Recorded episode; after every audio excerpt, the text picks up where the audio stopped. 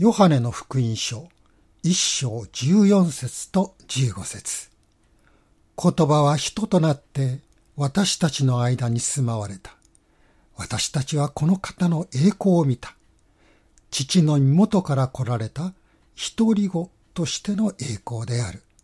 この方は恵みと誠に満ちておられた。ヨハネはこの方について証ししてこう叫んだ。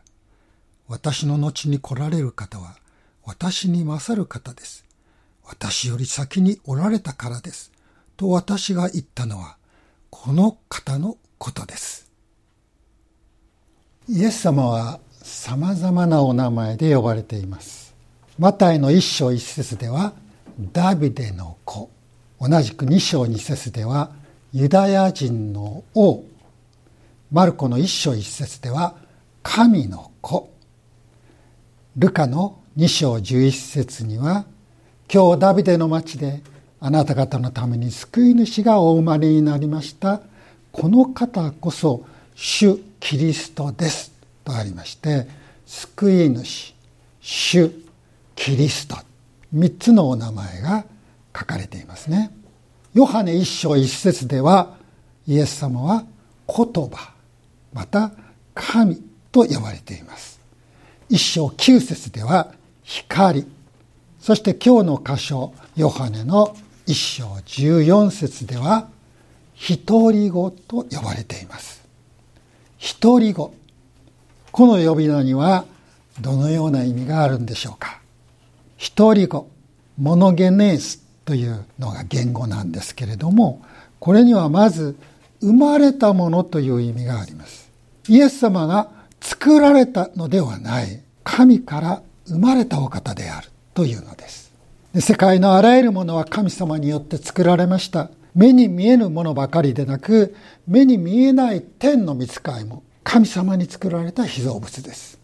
神様だけが創造者で、他の全ては被造物。神様と神様以外のものとは、創造者と被造物という関係にあります。しかしイエス様は神様によって作られたものではない。神様から生まれたお方。ヨハネ一章の一節から三節に、初めに言葉があった。言葉は神と共にあった。言葉は神であった。この方は初めに神と共におられた。すべてのものはこの方によって作られた。作られたもので、この方によらずにできたものは一つもなかった。はっきりとイエス様が創造者であり神様であると教えられています。独り子という名前。それには特別な存在を表す。そういう意味がありますね。で言語のモノゲネースっていうんですがこのモノっていうのはモノレールというのがありますよね。レールが一つしかないからモノレールっていうんですが一つという意味があります。でもここではモノは一つというよりは特別な独特な英語で言えばユニークという意味があるのです。一人子は一人っ子ではありません。一人っ子というのはたまたま兄弟姉妹がいなかっただけで兄弟姉妹を持つ可能性はあったわけです。しかしイエス様の場合は他にイエス様と同じような神の御子が何人もいると、そういうことでは決してないのです。イエス様はただ一人のユニークな存在、ユニークな神の御子です。一人子の一人というのは、英語で言う one、多くあるものの一つではなく、only という意味になります。ですから、キング・ジェームスバージョンでは、the only begotten というふうにここが訳されています。それから、 English Standard Version では The Only Son と訳されています。どちらも Only が使われています。新共同訳という訳があるんですが、これは独自の独という漢字ですね。それを当ててまして、ひらがなで独り語と書かないで漢字を使って独り語と書きます。only son という意味がよく表れていると思います。決して one of many sons ではないのです。日本では子供が並外れた才能を発揮しますと神のわらべと書いて神道と呼ばれます。唐で神道15で祭し二十歳過ぎればただの人っていうこういうざれ言葉そこに出てくる神道ですね。また他の人が真似できないような高度な技術を神業と言いますね。ビジネスの世界で顧客にうまく対応することを神対応もう何にでも神様の神をつけるんです。そして優れた人物はその人の死後神様に祭り上げられます。菅原道真は平安時代の人で学者一家に生まれました。子供の頃から才能を表しそれこそ神道と呼ばれていました。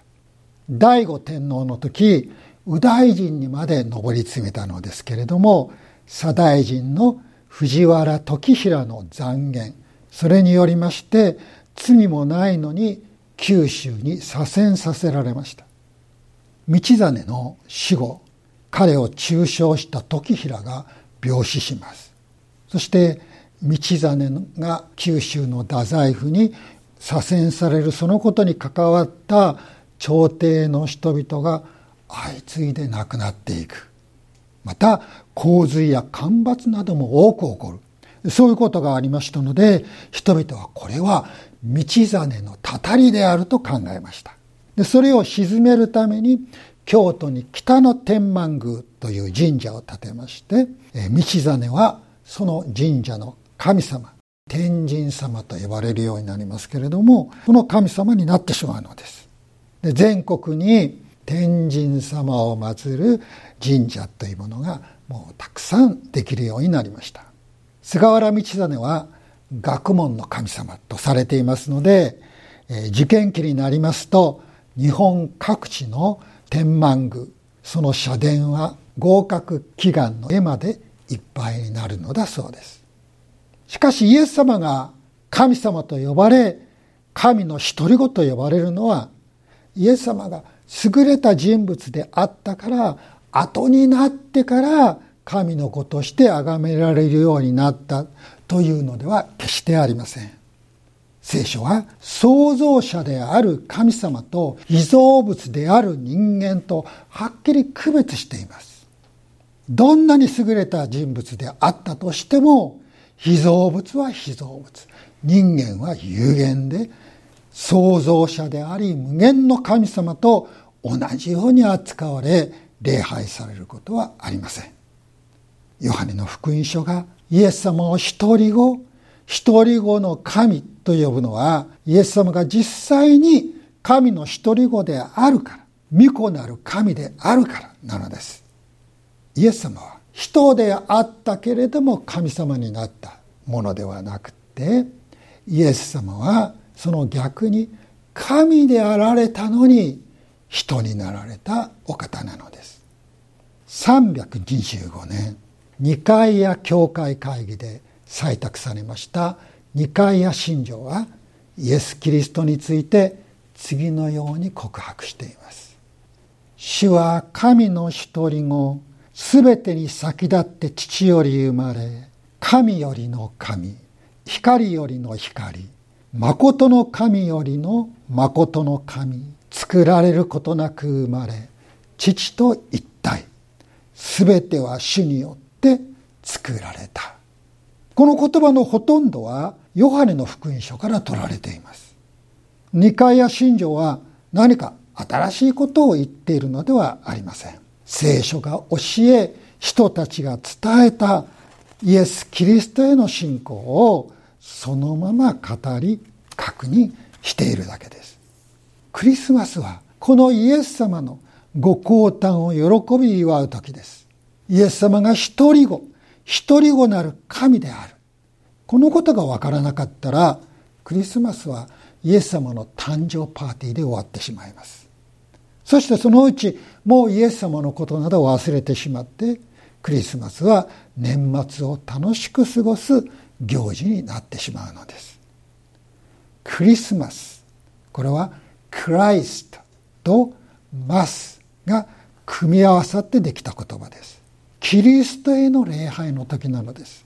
イエス様を神よりの神、光よりの光、誠の神よりの誠の神として礼拝する時です。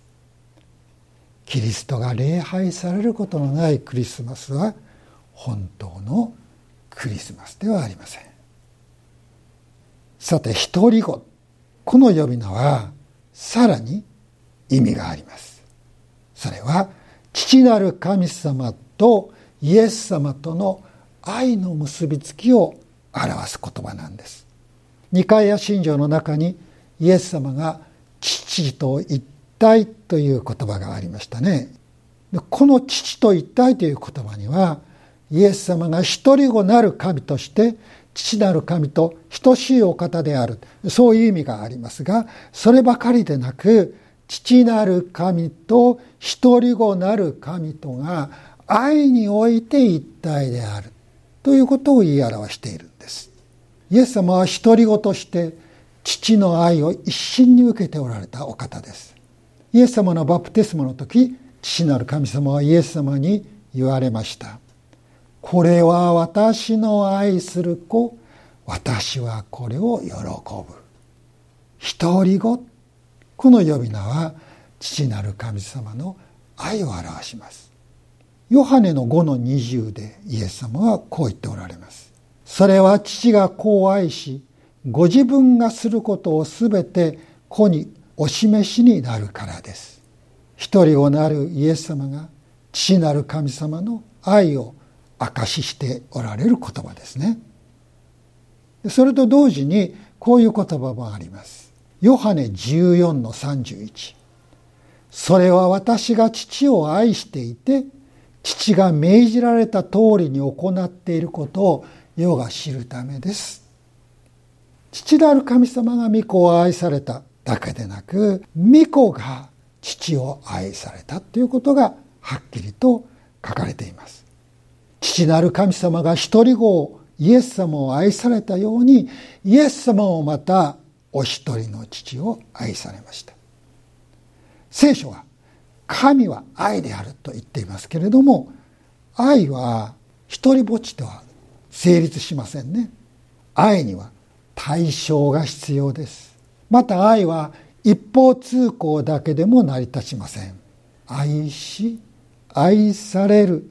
互いに愛し合うことによって成り立つのです。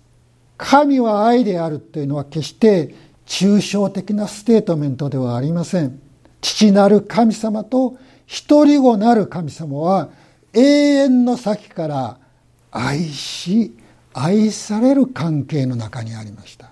神様は実際に永遠の先から今に至るまでも愛し愛されて来られたお方です。神様は一人子を愛されたその愛で私たち人間を愛してくださった。ヨハネ3の16神は実にその一人子をお与えになったほどに世を愛された。それは御子を信じる者が一人として滅びることなく永遠の命を持つためである。ヨハネ3の16は神様の愛を語っている最も素晴らしい箇所だと言われますがその神様の愛を語る時に必ず使われるのが独り子という言葉なのです。ヨハネの手紙第1の4章9節でも神様の愛を語るのにイエス様を独り子と呼んでいます。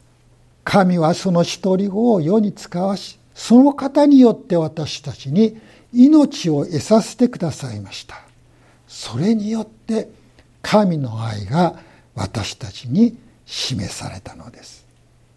父なる神様が何者にも変えることのできないただお一人の御子を世の人々の救いのために使わせてくださったここに神様の愛があります神様の私たちへの愛があります独り子という呼び名には神の御子への愛そして御子イエス様を通しての私たちへの愛を表すものなのです。イエス様に独り子イエスよと呼びかける賛美がありますけれども私たちもイエス様に独り子イエスよと呼びかけてみましょう。そうするなら父なる神様がどんなにか私たちを愛してくださっているか神の一人子イエス様がどのようにしてその愛を私たちに届けてくださったかそのことを思い見ることができると思います。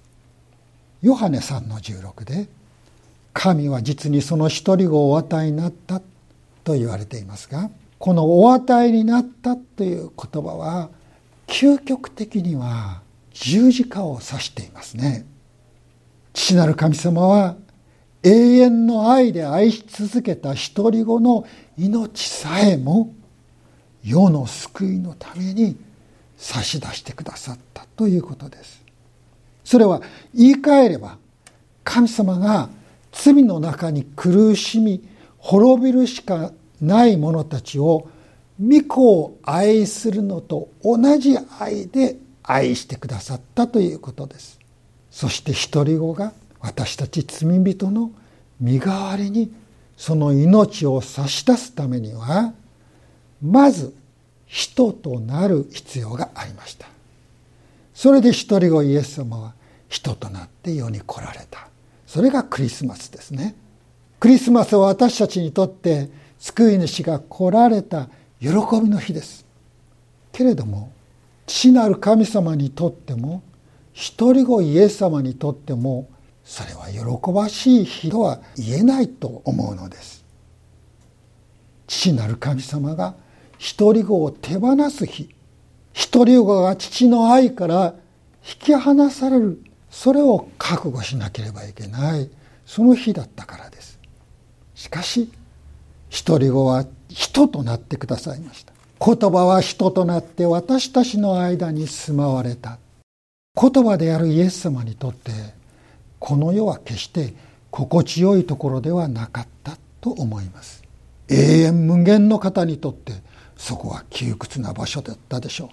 聖なるお方にとってこの世はあまりにも汚れ醜い場所であったに違いありません。しかし一人子イエスは人の世に住んでくださいました。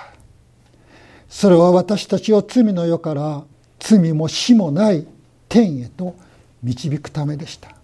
イエス様はご自分が一心に受けていた神の愛を携えて世に来てくださいました。ご自分が受けておられる神の愛を私たちにも分け与えるためでした。神様はその愛によってイエス様を信じる者に神の子供となる特権を与えてくださった。神様はイエス様が持っておられた神の子という身分を信じる者にも分け与えてくださった。本来はただお一人のユニークな一人子であるイエス様が兄弟姉妹を持つ。弟や妹たちの一番上のお兄さんになってご自分を信じて神の子供になった弟や妹たちを愛し守り彼らの模範になり導き手となってくださった。一人子であるお方が一人子であることを捨てて私たちの一番上のお兄さんになってくださったというのは何という愛でしょうか。このように神様が一人子を愛された愛はクリスマスにこの地上に形をとって現れました。全世界に示され明かしされました。クリスマス。それは神が一人子を愛された愛で私を愛してくださっている。そのことを知る日です。その愛を確信する時です。今年のクリスマスイエス様が神の一人子であることを思いみましょう。そしてその一人子をお与えになったほどの神様の大きく深い愛をさらに見出したいと思います。神が私たちに与えてくださった希望平和喜びとともに一人子イエス様を通して与えてくださった。この愛を多くの人々に知らせていくものになりたいと思います。その愛に応えていくことができるものになりたいと願います。祈りましょう。父なる神様今日私たちはイエス様が独り子と呼ばれていることの意味を学びました。そこにあなたの大きな愛が示されていることを知りました。イエス様のうちにあるこの愛を私たちがさらに見いだしその愛に行こうことができますように。またこの愛に生かされその愛をもって人々に接することができますように。この愛を証しすることができますように。導き助けてください。あなたの一人をイエス・キリストのお名前で祈ります。アーメン。